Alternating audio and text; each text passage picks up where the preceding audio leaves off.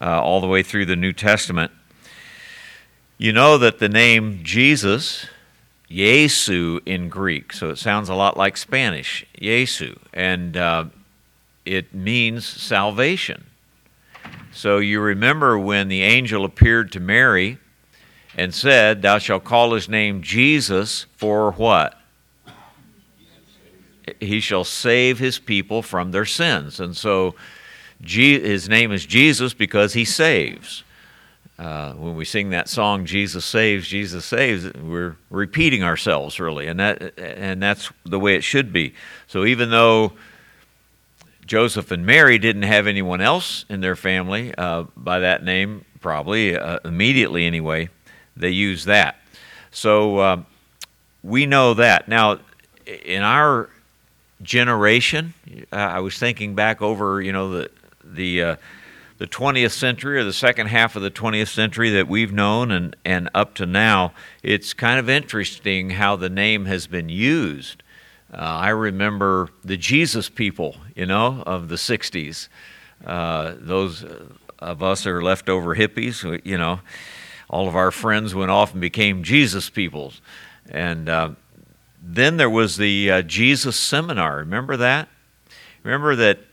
Uh, some years ago now, in the sixties, I think it started, and it went on for a number of years, where liberal theologians uh, were on the third quest for the historical Jesus. Uh, you know, that when when liberals talk about the quest for the historical Jesus, it's exactly the opposite of what you think it is. Uh, there was a historical Jesus, of course, and they don't They're not really thinking about that. What they're looking for is, the liberals, they look at the Bible, they read the way the Bible portrays Jesus, and they conclude, that can't all be true. So we need to find what really is true. And that they call the historical Jesus. So uh, the Jesus Seminar was a was a thing where they had... Um, I don't know how many scholars. I think it started out oh, it started out with thirty and went all the way up to two hundred by the time the whole seminar was over, over the a few years. And uh, th- this is where they, they took, actually they took five Gospels. I think it was the Gospel of Thomas maybe they included. And they, uh, they had, uh, uh, they were color-coded. If a uh, passage in the Gospels... In, in the four Gospels, they thought was original, actually written by those men and true of Jesus, they marked it red, and so that was original. When they were all done, by the way, only eighteen percent of Matthew, Mark, Luke, and John was marked red by these guys. If it was less than that, it was pink. If it was less than that, it was gray. And if there was, it, there was no way it could be authentic, it was marked black. So by the time, here, here they're looking for the historical Jesus, and by the time they get done, they only accept eighteen percent of Matthew, Mark, Luke, and John that tells us anything truthful about Jesus. Isn't that something? So we went through that time, and uh, really kind of maybe the last uh, of the uh, liberal propositions that came along in our lifetime. Although every time Hollywood makes a movie... It's a liberal proposition, right? I mean, you know, it's amazing what Hollywood can come up with. But, of course, they try to destroy uh, uh, the biblical picture of anything and, and of Christ himself. And they've done a pretty good job of it, too. Unfortunately, I think in our lifetime, and in, uh, especially in the uh, last thirty, forty years, we've had what I would call Jesus for sale. And uh, now our generation basically sees Jesus as a big advertisement. And when you think about it, that's kind of what our world makes out of it, isn't it? I mean, the the, the trinket industry, you know, uh, Jesus kitsch, they call it. Uh, from every little trinket to bracelet to picture to whatever is a huge industry. The, the recording industry, folks, from the records to the tapes, to the C Ds, now to the downloads, the movies you can you can download and so forth. This is multi, multi-million dollar business. And uh, if, if they did away with any of that, uh, it, it probably hurt the American economy more than more than Chrysler did. I don't know. I mean, it, it's it's unbelievable how, how many millions of dollars are made in that industry. A- and I would say the whole worship business, because worship in church has become a business. Uh, everything from uh, what what you buy to show to copyright to use to hand out. I, I mean, it, it is a multi-million dollar business also. And then there are what I would call the dime a dozen bands. You know, every kid growing up, even a Christian kid, thinks he has to be in a Christian band somewhere. And they're a dime a dozen. They all sound the same. They look the same. And so there are all of those. And uh, and then you come down to Christmas business, right? I mean, we're going to experience this month. Although, you know, there's sweet and sour with that. I mean, you know, we have always, all of our lives, kind of bemoaned the the uh, commercialization of Christmas, of course, and and talk about a multi-million dollar business for, you know, stores and the rest. And, and yet, on the other hand, because it's Christian, we find businesses now hands off, right?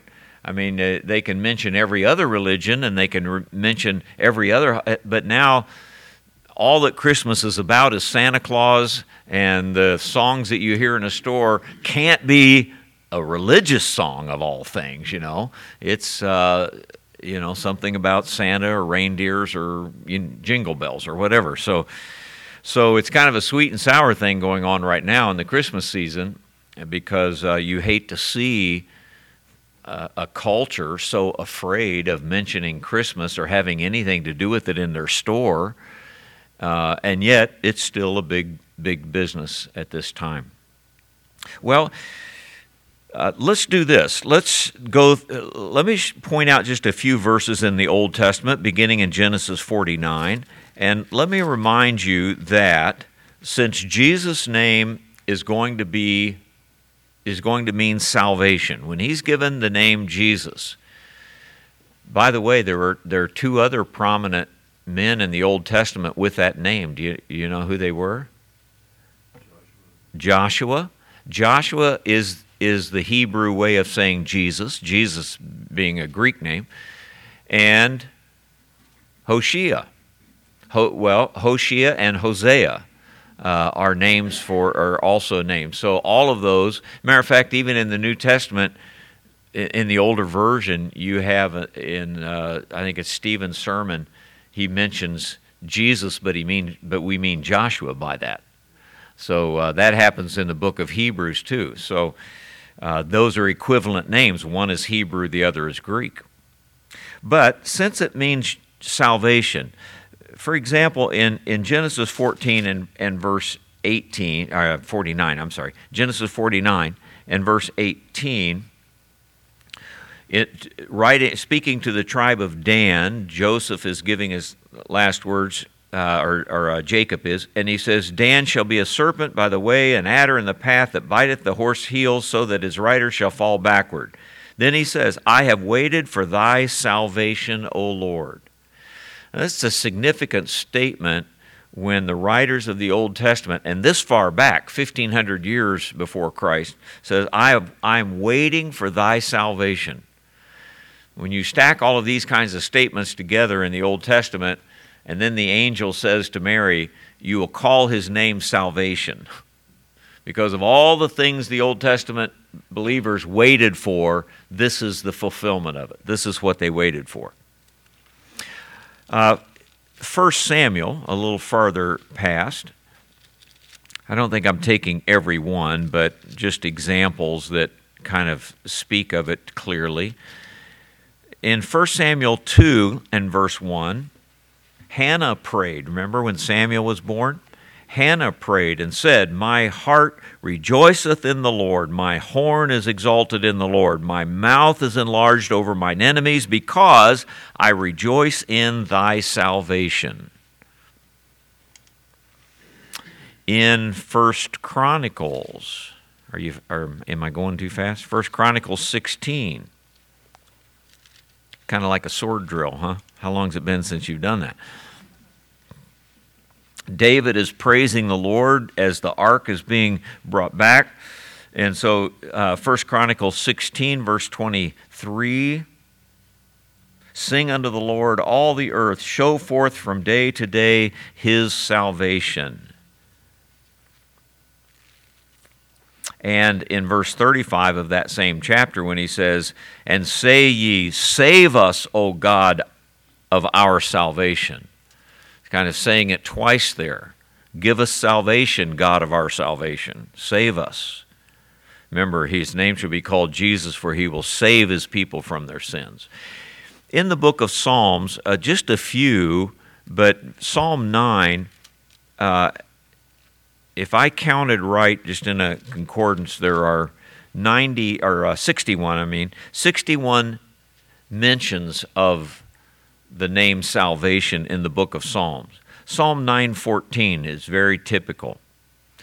That I I may show forth all thy praise in the gates of the daughter of Zion. I will rejoice in thy salvation. It, you know. Uh, The Jewish people and the Messianic Jewish people like to speak of Jesus as, you remember how they say his name? Yeshua. Remember that? It, kind of a, the Hebrew way that they, they like to use the Hebrew version of, of it. And so literally you have here, I will rejoice in thy Yeshua. So here's here's salvation as we have it translated. But who knows? David may have meant the Messiah himself, Yeshua, who is salvation. Uh, thirteen, uh, Psalm thirteen and verse five says, but I have trusted in thy mercy, my heart shall rejoice in thy salvation.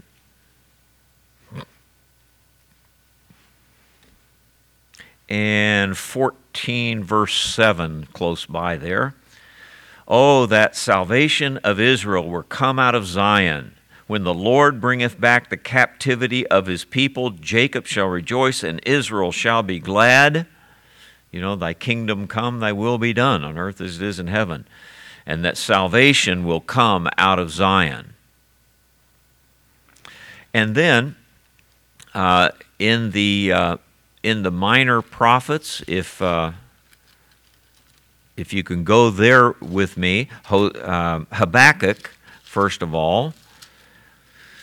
Well, actually, Micah comes just before Habakkuk. So if you if you you go right past uh, Jonah and then to Micah, chapter seven, verse seven says, therefore I will look unto the Lord, I will wait for the God of my salvation.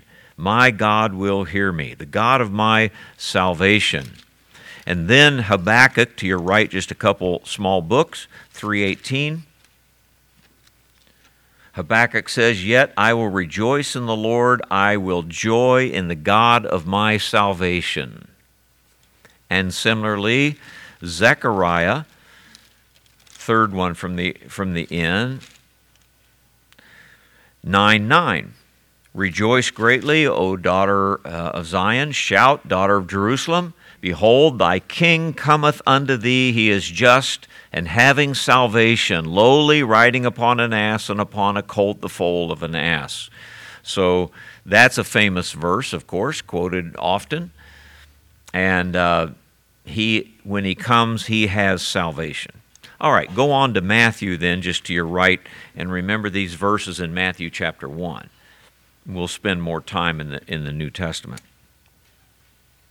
Here is that story of Mary and Joseph, and the angel of the Lord comes and speaks to uh, Joseph and uh, and says in verse twenty, uh, Joseph, thou son of David, fear not to take unto thee Mary thy wife, for that which is conceived in her is of the Holy Ghost. By the way, do you understand that he's saying there, life begins at conception? and and Jesus became incarnate at Mary's conception. And she shall bring forth a son, and shall, thou shalt call his name Jesus, for he shall save his people from their sins. And at the end of verse twenty-three, his name is also Emmanuel, which comes from Isaiah, of course, Emmanuel, which being interpreted is God with us. So the salvation that comes in the person of Jesus is also God in the flesh, Emmanuel, God with us. Of course, Jesus will have uh, a number of names uh, like that. Luke chapter one, when John the Baptist is born and his parents, you know, his father Zechariah gets his voice back and praises the Lord, and and uh, not only that, but Uh, earlier when uh, Mary uh, praises the Lord. Let's go there first. Mary does it in Luke one thirty-one. Behold, thou shalt conceive in thy womb, the angel saying to Mary, and bring forth a son, shall call his name Jesus. He shall be great, shall be called the Son of the Highest. The Lord God shall give unto him the throne of his father David, and he shall reign over the house of Jacob forever, and of his kingdom there shall be no end. But in verse seventy-one, you have Zechariah praising the Lord, that we should be saved from our enemies and from the hand of all that hate us, to perform the mercy promised to our fathers, and to remember his holy covenant, the oath which he sware to our father Abraham, that he being, uh, would grant unto us that we, being delivered out of the hand of our enemies, might serve him without fear, in holiness and righteousness before him all the days of our life. So these are fulfillments of those things we read in the Old Testament. And then in, in Luke also, chapter three,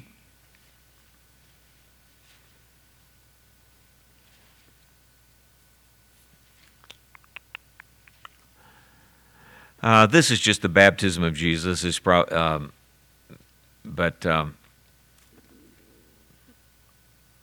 this is John uh, praising, especially in verse fifteen and sixteen, Uh, the one that he baptizes, that he's not worthy to untie the shoes and so forth. All right, but let um, in um, I, I'm going to read a, a verse in uh, Titus, but only as example, and then we're going to start in in uh, uh, the book of uh, Acts here in a minute. But it, you know, in Titus, you have a real typical statement in Titus one four. As this book opens up, Paul begins this little letter. But listen to the names in a typical verse like this. To Titus, mine own son after the common faith, grace, mercy, and peace from God the Father and the Lord Jesus Christ, our Savior. Uh, all of those names attributed to Christ. He is God in the flesh. He is the Christ. He is Savior. He's Lord. Uh, unto us a child is born, a son is given. The government shall be upon his shoulders. His name shall be called Wonderful Counselor, the Mighty God, the Everlasting Father, the Prince of Peace. And the New Testament has no problem referring to any of those and applying them to Christ also. Now, uh, You know, I, I brought along a, a quotation uh, before we go to the uh, book of Acts and uh, things that are said there. You know, I, I referenced that when we read Matthew, Mark, Luke, and John, those of us who believe in inspiration believe that, that God inspired these books and they are without error. We have an inerrant Bible, including the Gospels. Then uh, we read this and we believe exactly what it says. But liberals have always uh, tried to shy away from that, because if you if you read what Matthew, Mark, Luke, and John say about Jesus, you you either have to believe it all or nothing. All right. So uh, C S Lewis, who uh, you know taught at Oxford and uh, died in nineteen sixty-three, same day John Kennedy was shot. And probably in those days, the forties and fifties and into the sixties, was, was probably the, the most well-known apologist for the Christian faith of anybody. He was an atheist who became uh, a believer. So his famous book, Mere Christianity, he's talking about how the liberals take Jesus. And he said, Jesus told people that their sins were forgiven. This makes sense only if he really was the God whose laws are broken and whose love is wounded in every sin. I am trying here to prevent anyone saying the really foolish thing that people often say about him, quote, I'm re- I'm ready to accept Jesus as a great moral teacher, but I don't ex- I don't accept his claim to be God. And then Lewis, end of quote. So Lewis says, this is the one thing we must not say. A man who was merely a man and said the sort of things Jesus said would not be a great moral teacher. He would either be a lunatic on the level of a man who says he's a poached egg, or he would uh, be the devil of hell. You cannot shut him up for a fool. You can spit at him, kill him as a demon, or you can fall at his feet and call him Lord and God. But let us not come with any patronizing nonsense about his being a great human teacher. He has not left that open to us. He did not intend to. And I have uh, in my quotes probably a half a dozen others who said very similar things. I mean, you know, when, when Jesus, if somebody you knew claimed to be God, what would you think of him? You know, if somebody you knew just said, well, I can forgive your sins. If somebody you knew claimed that if you kill him, he'll he'll rise from the dead in three days. Again, he's saying he's either a lunatic, you know, but if he can do it, then he is who he says he is.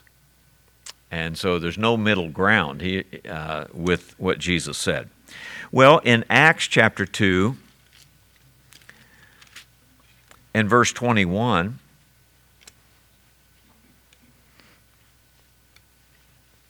this is uh, uh, as Peter's preaching, and he, he ends the quote uh, from uh, uh, Joel here, and he says, "It shall come to pass that whosoever shall call upon the name of the Lord shall be saved. You men of Israel, hear these words, Jesus of Nazareth, a man approved of God among you by miracles and wonders and signs, which God did by him in the midst of you, as you yourselves also know." I mean, this was the Jesus. He performed these miracles. He showed that he was God in the flesh. You know that, he says. Look at verse thirty-two.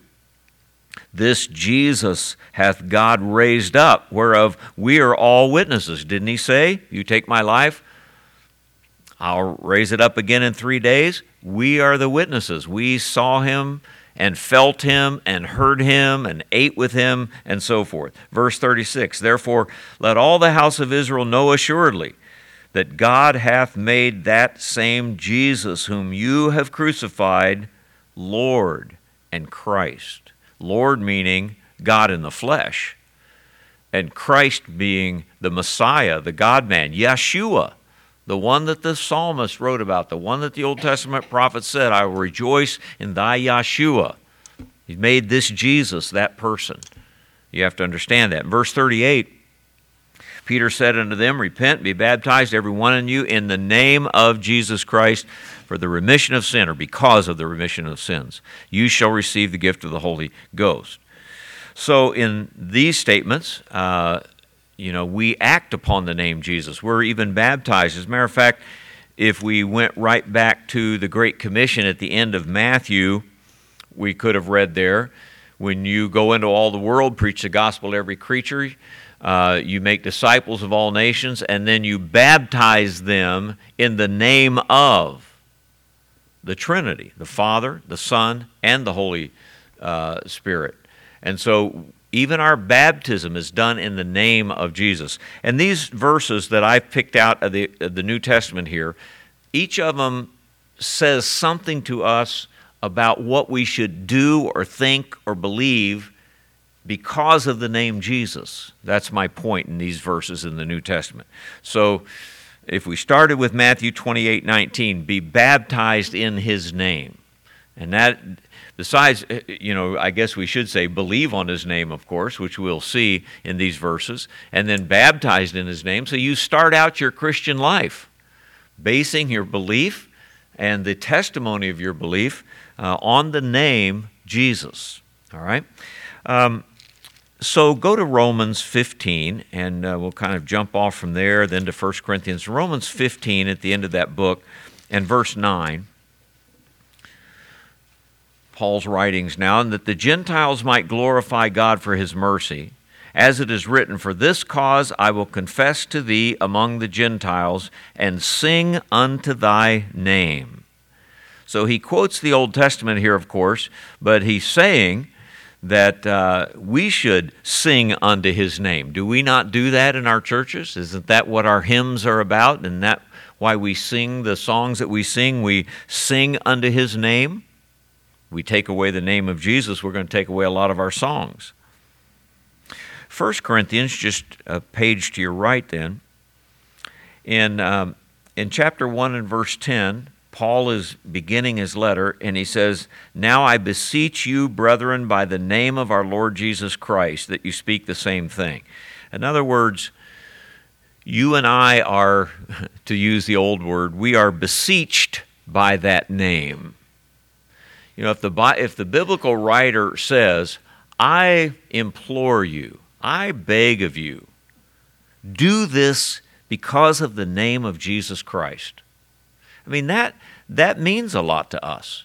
You know, if if we if we uh, pray, don't we pray in Jesus' name?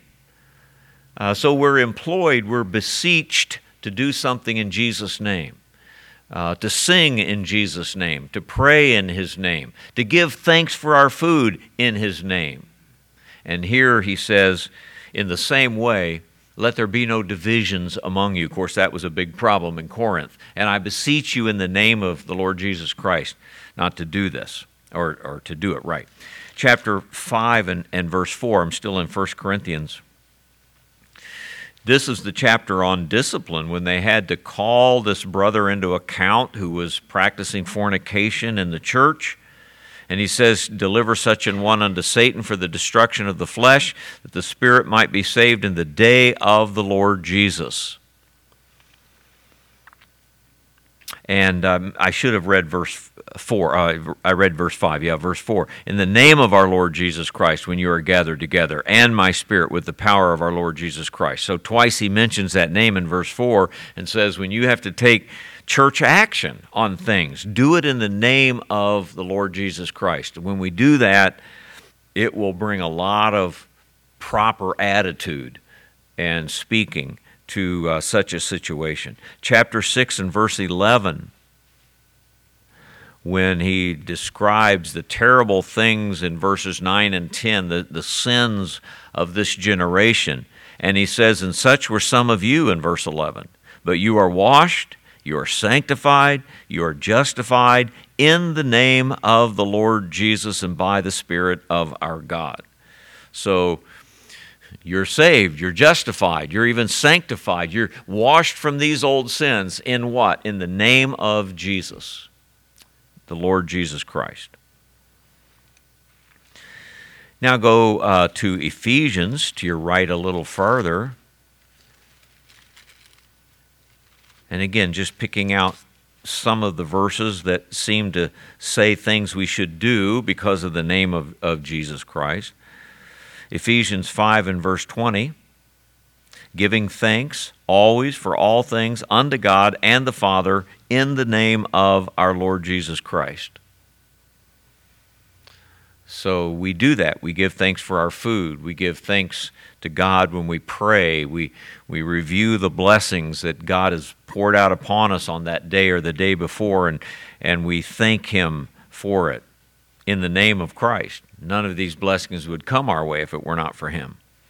Philippians, which is to your right, and just past the verses that we're preaching from, you remember this in, in Philippians two, nine and ten, "Wherefore God also hath highly exalted him, and given him a name which is above every name, that at the name of Jesus every knee should bow, of things in heaven and things earth and things under the earth, and that every tongue should confess that Jesus Christ is Lord, to the glory of God the Father." Someday, uh, I've, I've said it often, I know in sermon, you know, your tongue will confess that Jesus Christ is Lord. The only question that people have to answer is, will you do it before it's too late, or will you do it after it's too late? I tell you something, just as an aside here, folks. I it's sad to me when we see these these uh, uh, what do you call them, bombers, um, suicide bombers that strap a bomb on themselves and walk into a public place and blow themselves up in the name of what? Not Jesus Christ. In the name of Allah or or some false religion. You know, it, you you are sending yourself out into eternity with no further chance. And you're basing everything you do on your faith, a false faith, the, on a name other than the name that is given to us, one name under heaven, given among men, whereby we must be saved. And you blow yourself up and send yourself into eternity based on some other name. I, it, it's saddened to me. I mean, sure, it, as an American and a patriotic American, it makes me angry. I mean, I think we're being we're being attacked and and invaded and all the rest. But as a Christian, It's got it's sad as anything. I'm sad for anybody that goes out into eternity like that.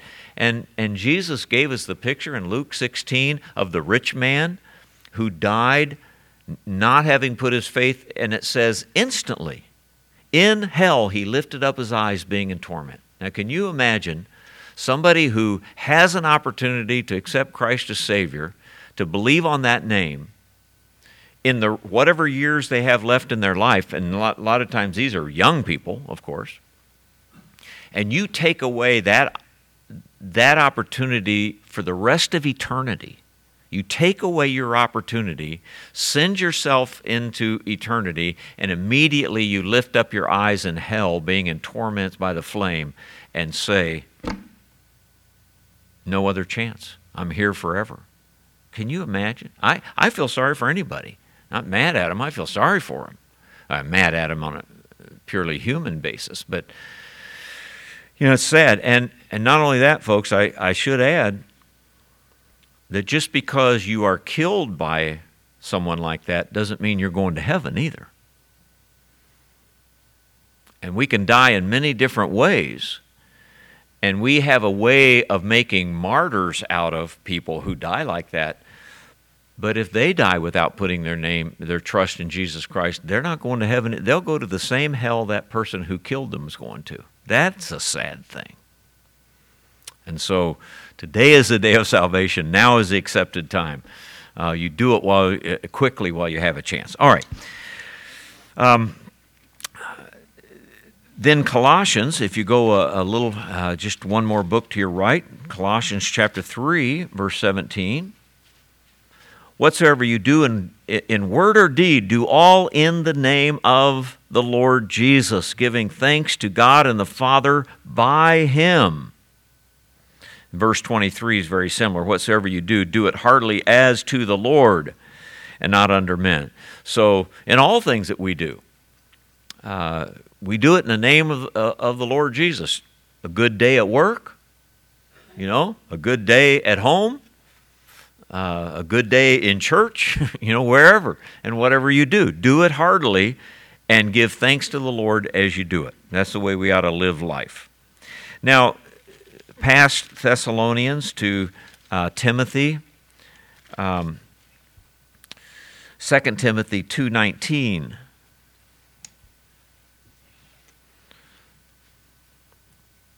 Nevertheless, the foundation of God standeth sure, having this seal, the Lord knoweth them that are his. Let every one that nameth the name of Christ do what? Depart from iniquity. The very personal thing, isn't it? I mean, uh, when we see sin in our lives, if we confess our sins, he's faithful and just to forgive us our sins and to cleanse us from all unrighteousness. John says, brethren, if any man sin, I write these things to you that you sin not, but if any man sin, we have an advocate with the Father, Jesus Christ the righteous.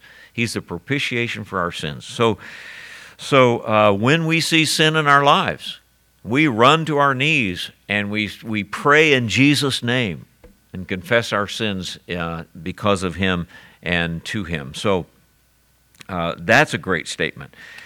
Then uh, to your right to Hebrews. Again, I'm, I'm skipping through a lot. Of course, the name appears a lot more times in these. But chapter two, verse twelve, saying, I will declare thy name unto my brethren. In the midst of the church will I sing praise unto thee. So he quotes uh, here the psalmist, and we read a quote very similar to this. And so uh, we are to sing praise in the church. As a matter of fact, even Jesus taught his disciples to do that after the Last Supper. And so we do also, and we sing praise to him and in his name in the church. James, just past Hebrews a little ways, James chapter two and verse seven.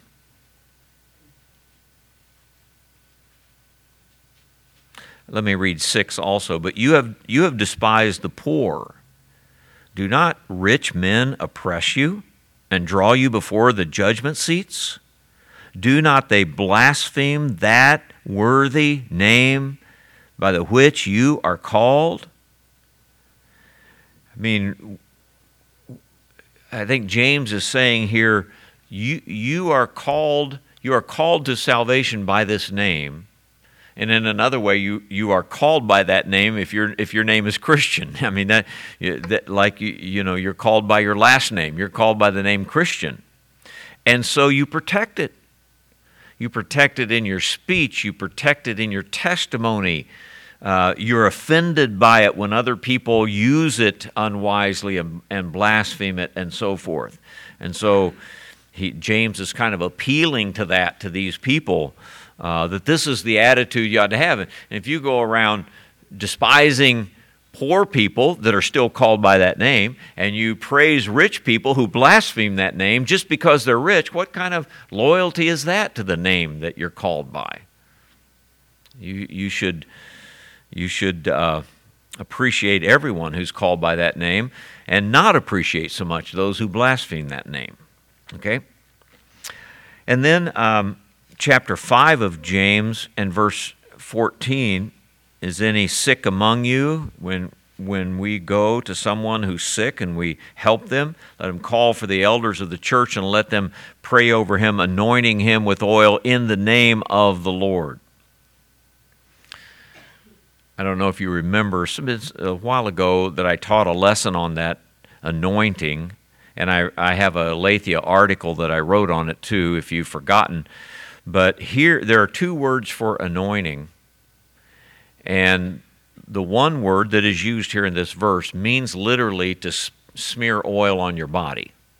The other word, kreo, comes from the word Christ, and that means like Christ was the anointed of God. The Holy Spirit has anointed you. The Holy Spirit didn't put anything physical on your body, but the Holy Spirit came in and lived with you. In that sense, you are anointed of God. But here, Uh, you have the same word used like in the passage where the Good Samaritan took the, the man who was wounded and he smeared oil on his wounds, poured in oil and wine. And that's what's happening here. It's not a put a drop of oil on somebody's head and pray that he'd be anointed by the Holy Spirit or something. This was the way they had taken care of a sick person. They put oil on his body. Uh, some some of us still do that, uh, you know, on some sore spot or some infected spot or whatever. There's all kinds of oils for this kind of thing. That's what it means there, so just an aside. And then uh, First Peter chapter four and uh, verse fourteen, if you be reproached for the name of Christ, happy are you. Really? Yeah. For the spirit of glory and of God resteth upon you. On their part, he's evil spoken of, but on your part, he's glorified. So sometimes you're going to be reproached, you're going to be sworn at, or whatever, for because you're a Christian, because you carry the name Christian. We see the edges of that encroaching on our culture right now, where to be a Christian is becoming a very negative thing in many circles. But happy are you if you're reproached for the name of your Savior. He was too for your sake, by the way, is what Peter is saying here. He was reproached for you, and you ought to be happy to be reproached for him. Then in First John, to your right a little further, I'll go quickly here, First John three twenty-three, here is the uh, ultimate oxymoron in the Bible. This is his commandment, that you should believe. Uh, the, an oxymoron is something that's that's an apparent contradiction. Belief has nothing to do with works, right? But here you're commanded to believe. You, you, you believe, but uh, that's the command of God, that you do not work. It's kind of a funny thing. But this is the commandment, that we should believe on the name of his Son, Jesus Christ, and love one another as he gave us commandment. So the great commandment in the Bible is to believe. And then uh, two more in Revelation uh, chapter two, verse thirteen, to the church at Pergamos. I know thy works, and where thou dwellest, even where Satan's seat is, and thou holdest fast my name, and hast not, not denied my faith. Even in those days wherein Antipas, my faithful martyr, who was slain among you, where Satan dwells. And so we are to hold fast our faith in his name. And then lastly, Revelation twenty-two, verse four. When we finally get to heaven, in that new Jerusalem where we will live forever, they shall see his face, and his name shall be in their foreheads.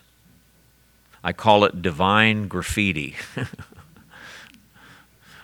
the, the first time that I'm going to allow a tattoo on my skin, but then that one I will. Uh, he puts his name on me, and I can wear it forever. So, Uh, the name of Jesus, the point is, and one of the point I've been trying to make in this lesson, uh, throughout the Scripture uh, is important, and the name Jesus is important to us. In everything that we do in our Christian life, we ought to hold it like that. Okay, let's pray quickly. Father, thank you for our time here this morning and the review of these Scriptures and verses that we've heard. Uh, Father, as we come to you in Jesus' name, and we beseech you by this name, Uh, oh, Father, we ask you would make us this kind of people and help us to do everything in light of the name that we bear. May you be glorified by that too. We'll thank you for these things in Jesus' name. Amen. All right, and thank you for being here this morning.